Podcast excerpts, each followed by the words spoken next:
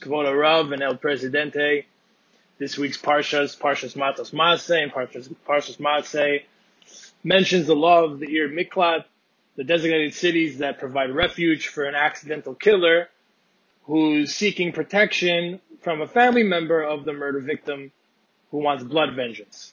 The cities of refuge would protect an accidental murderer. And there were six of these cities, six primary Ir Miklat, but there were also 42 additional cities that provided protection for this accidental killer, and they were the Levitical cities, the cities of the Leviim. And the difference between the six primary Irei Miklat and the 42 cities of the Leviim was that in order for the 42 Levitical cities to provide refuge for the murderer, the murderer had to be aware that he was in one of those cities. He couldn't just stumble upon one of them and it automatically provided uh, protection for him. However, one of the six primary cities of refuge, any one of those six, the killer, he didn't have to be aware of his surroundings. He didn't have to know that he was in one of those six cities. Regardless, it provided protection for him. And this idea is alluded to in the Shema.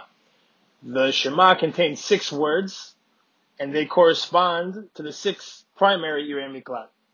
And the six words of the Shema are all about recognizing and internalizing Hashem's unity, His oneness. And the Shem MiShmuel explains that can we can we ever truly understand God's oneness? The answer is unfortunately no. We can't really have a complete understanding of Hashem's oneness and His unity. It's beyond the human intellect to understand. Yes, we're obligated to believe God is one, but and we're supposed to you know meditate on this idea to the best of our ability, try to understand to the best of our ability, but we can't actually completely understand something. For example, like Hashem was here before the universe was created, and He's going to be here after to exist. It's beyond our comprehension. Therefore, if a killer was to stumble upon one of the six primary cities, he was safe. His understanding isn't necessary.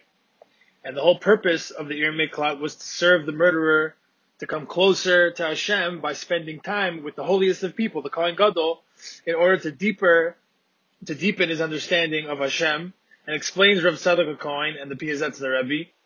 When we sin, and we still have a desire to sin, it's indicative of a deeper flaw or a wound in our neshama. Just like a good doctor doesn't treat the symptoms, he treats the illness.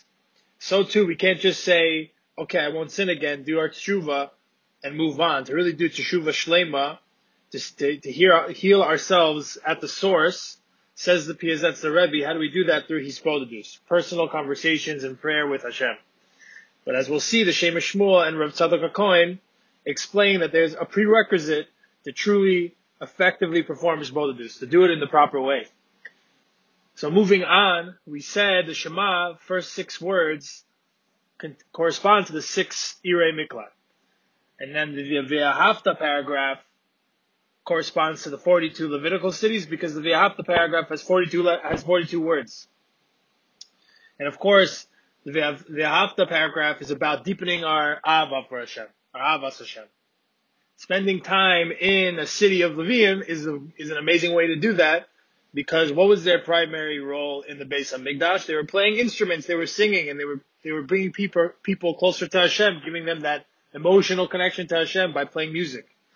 And Rashi explains the words Hadivarim Ha'ele in the Ve'ahavta paragraph. It means that in order to truly love God, you have to have knowledge Hadivarim Ha'ele, these things, these words, the words of the Torah, Hashem's Torah. The most effective way to better understand Hashem is through His Torah. And explains Rav Tzadok Cohen, we can't fix ourselves at the source, we can't effectively talk with Hashem when we have little understanding of the oneness of His Torah. When you learn Torah, you see the depth. So as Shabbos approaches, we should take five minutes to think about the kindnesses Hashem has bestowed upon all of us throughout the week, throughout our lives, and think about the beauty and power of creation. And then another five minutes we should spend learning something extra, something a little bit more, because Shabbos is a time of deep connection to Hakadosh Baruch Hu. So the more we understand Him as Ras Hashem, the closer we're going to feel. And really, what's better than feeling closer to Hashem? So everyone have a great Shabbos.